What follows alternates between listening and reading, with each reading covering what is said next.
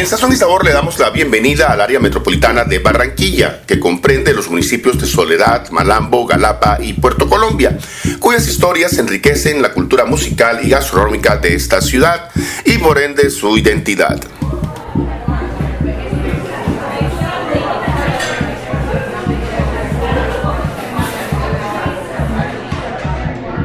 En Soledad iniciamos nuestro recorrido teniendo como referente uno de los productos típicos de ese municipio que ocupa un lugar muy especial en la historia gastronómica de esta región, la butifarra.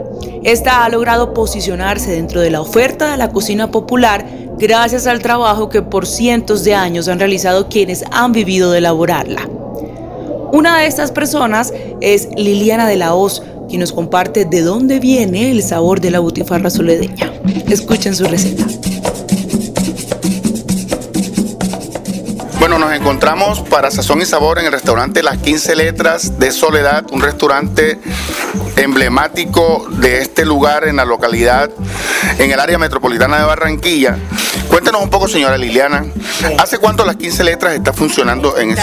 Esto está funcionando más de 100 años. Esto lo fundó una tía mía que fue la primera que comenzó a hacer butifarra aquí en las 15 letras. Y después seguimos la sobrina y la única que se ha quedado haciéndola soy yo.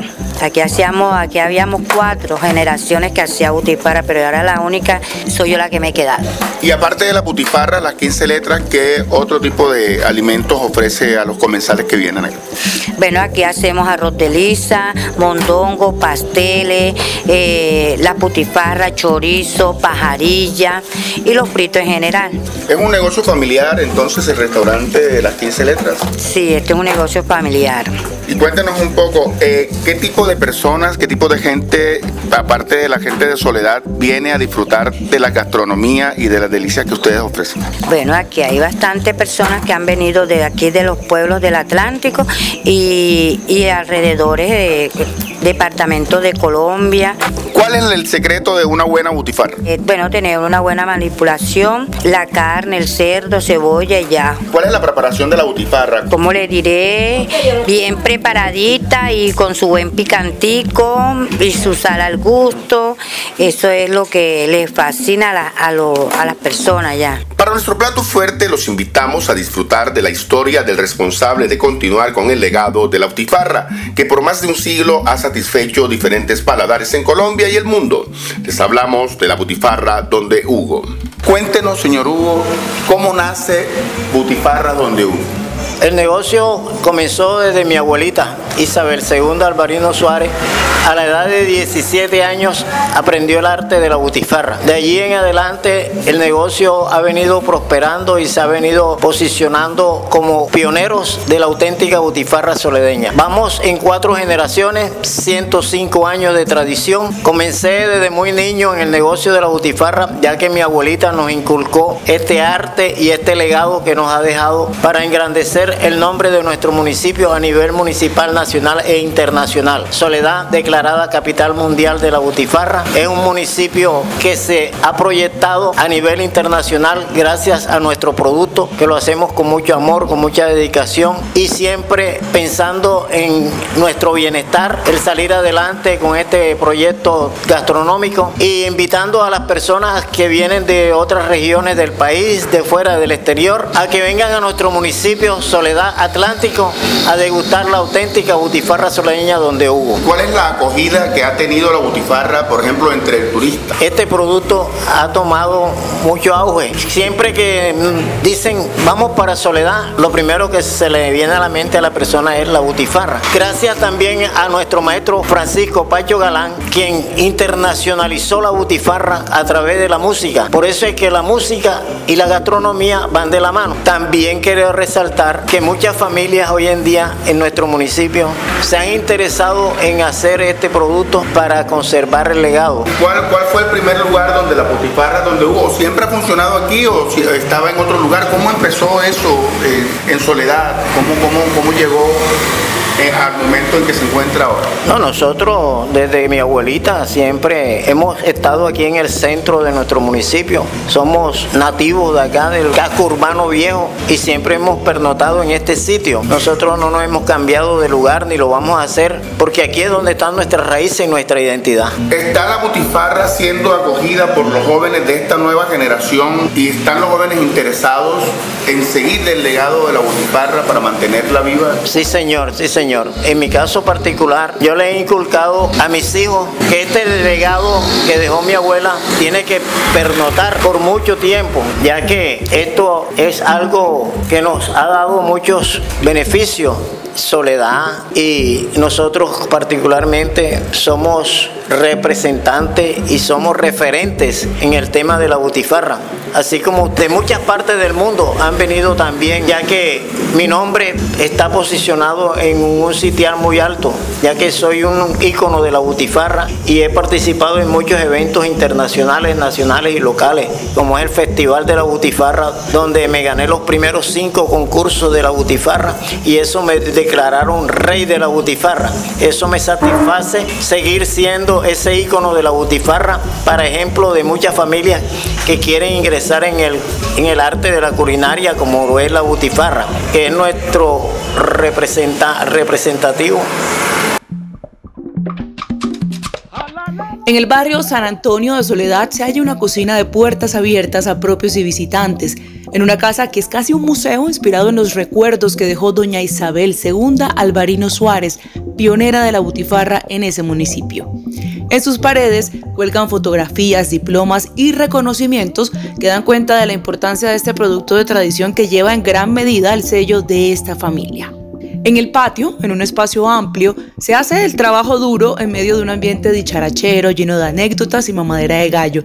La destreza de cada trabajador se pone a prueba con el reto de armar miles de butifarras en un día y cada día un consejo o una sugerencia para estas personas que, como usted dice, quieren ingresar en este mundo culinario de la butifarra? ¿Qué, consejo le daría a usted? Bueno, lo único que le recomiendo es que si quieren ingresar en el negocio de la butifarra, pues que lo hagan con mucho amor, con mucha dedicación, haciéndolo de óptima calidad, así como nosotros hemos mantenido este legado durante 105 años sin cambiarle nada, haciendo todo natural, haciéndolo todo con amor y brindando al consumidor un producto de óptima calidad para que se lleven una buena imagen de nuestro municipio Soledad, que es la capital mundial de la butifarra.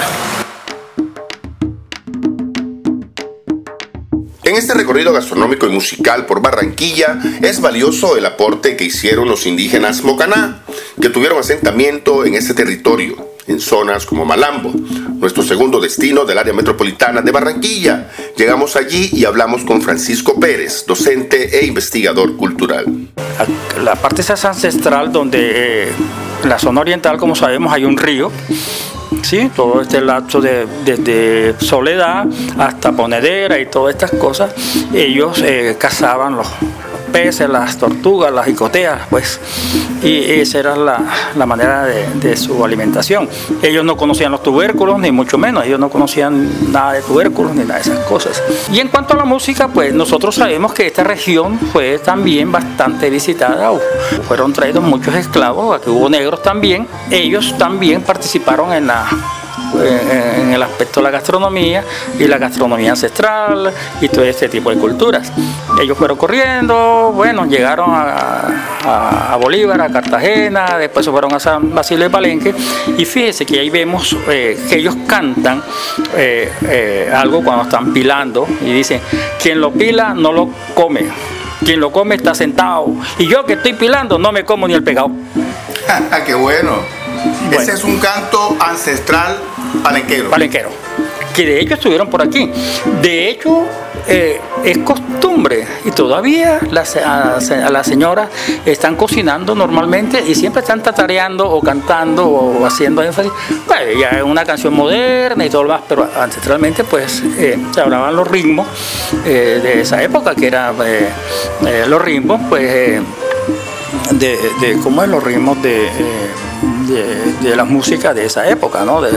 que se tocaba bastante musicales. Sí, entonces ahí, ahí, eh, entra en función el llamador, el tambor, el guache, en fin, todo este tipo de, de, de implementación. Nos trasladamos a Galapa, un municipio reconocido por el trabajo artesanal en la talla de madera, tejido en bejuco y la elaboración de máscaras en papel maché, pero también tienen con qué enamorar paladares.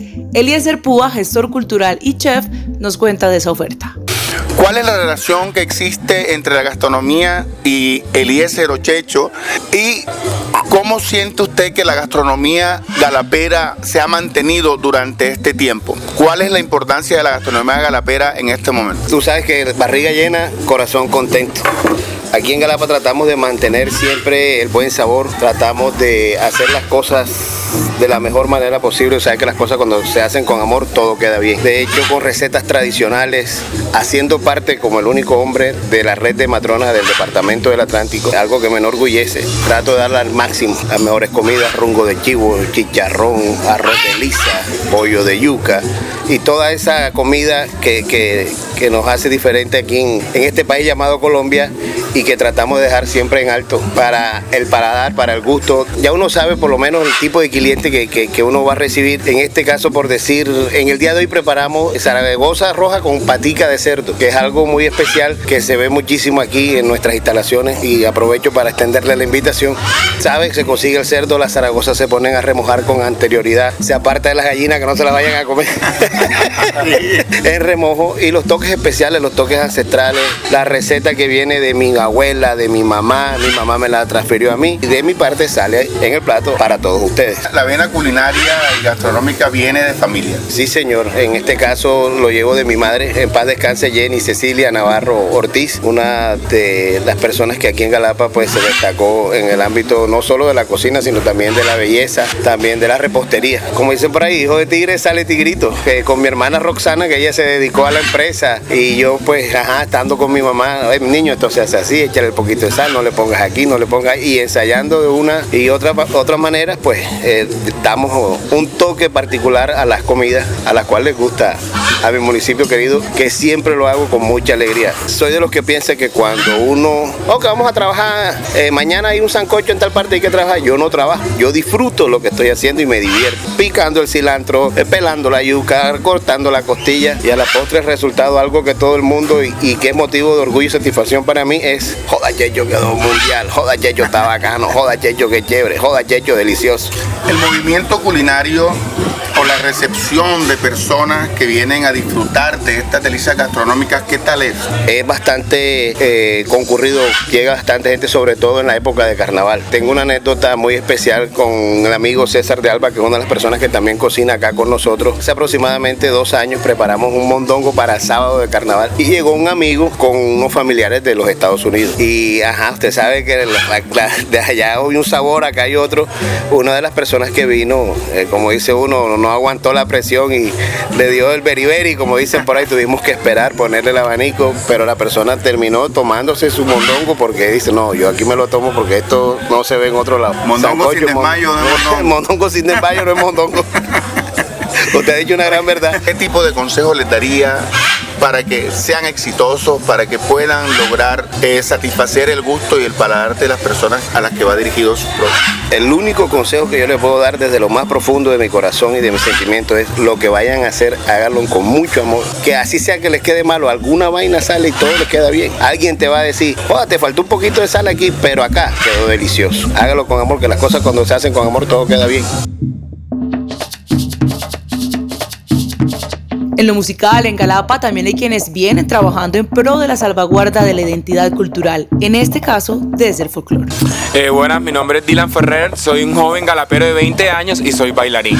A mí me gusta estudiar la tradición no solo del municipio, sino del departamento del Atlántico para así tener conocimiento de lo que hago y de lo que voy a, impartir a las demás personas. Yo soy un joven mente abierta que me gusta salvaguardar la tradición no solo galapera y también aprovechar lo que estamos viendo ahora, la música actual. Entonces hago una fusión y eso se lo transmito a mis alumnos porque gracias a Dios cuento con un grupo de 46 personas, mujeres, que les gusta bailar. Entonces yo digo, bueno, vamos a estudiar primero la música folclórica, les enseño la música folclórica, luego estudio la música actual, todo lo que son ritmos latinos, ritmos urbanos y también se lo enseño a ellas y todo eso les gusta. Y gracias a Dios han tenido una buena aceptación ellas y todo el, municipio como tal. Galapa es una tierra pluricultural, o sea, aquí nosotros encontramos tipo de variedad, música, artesanía, gastronomía, de todo encontramos en Galapa. Entonces sí creo que hay que abrir espacios eh, donde los niños desde pequeños sepan la importancia de nuestro municipio y ellos eso lo puedan transmitir a otros lados.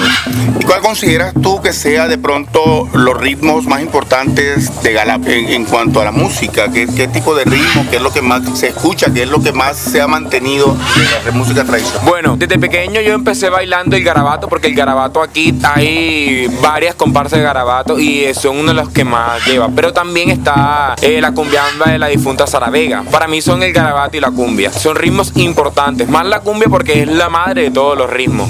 Pero el garabato no deja de resaltar aquí. Y eh, aprovechando también tenemos la selva africana, donde está el mapalé que nos ha representado a nivel nacional e internacional.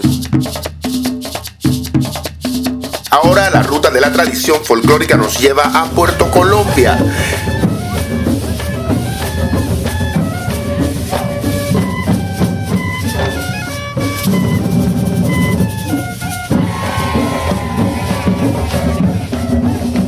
De escuchar son los niños del semillero de la tradición, a quienes encontramos en una de sus acostumbradas prácticas en la plaza principal del municipio, a unos pasos del mar.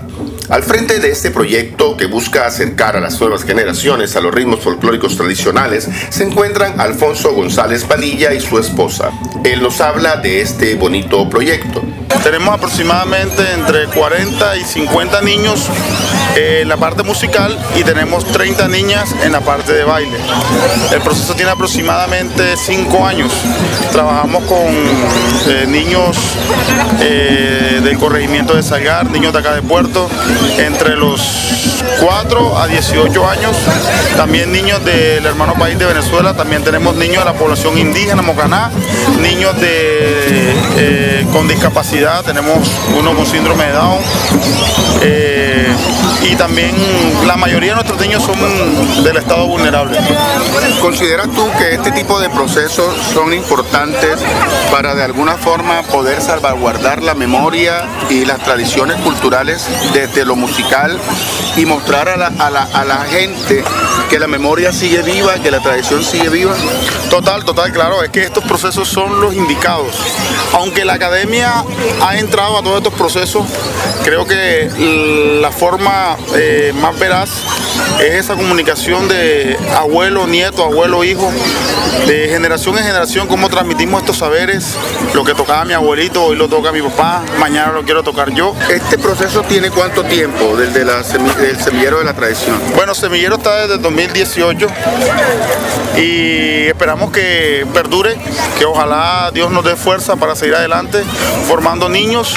Hoy en día, desde, desde nuestros inicios, tenemos una niña que toca la flauta de millo, hoy hace parte de la, de la, de la parte de bienestar de, de la Universidad Autónoma, ya tocan con el grupo folclórico de la Autónoma, tenemos un niño que toca tambor y está también en el bienestar de la Universidad Simón Bolívar, entonces eso es lo que queremos, crear un estilo de vida en los niños, que ellos no vean esto como la mayoría de las personas creen que esto es recocha, carnaval, no, las tradiciones van mucho más allá y hay que cuidarlas.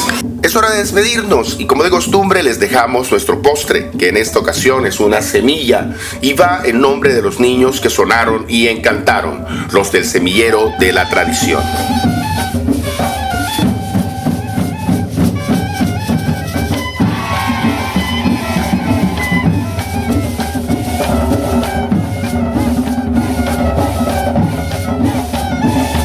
En Sazón y Sabor nos vemos hasta una nueva ocasión.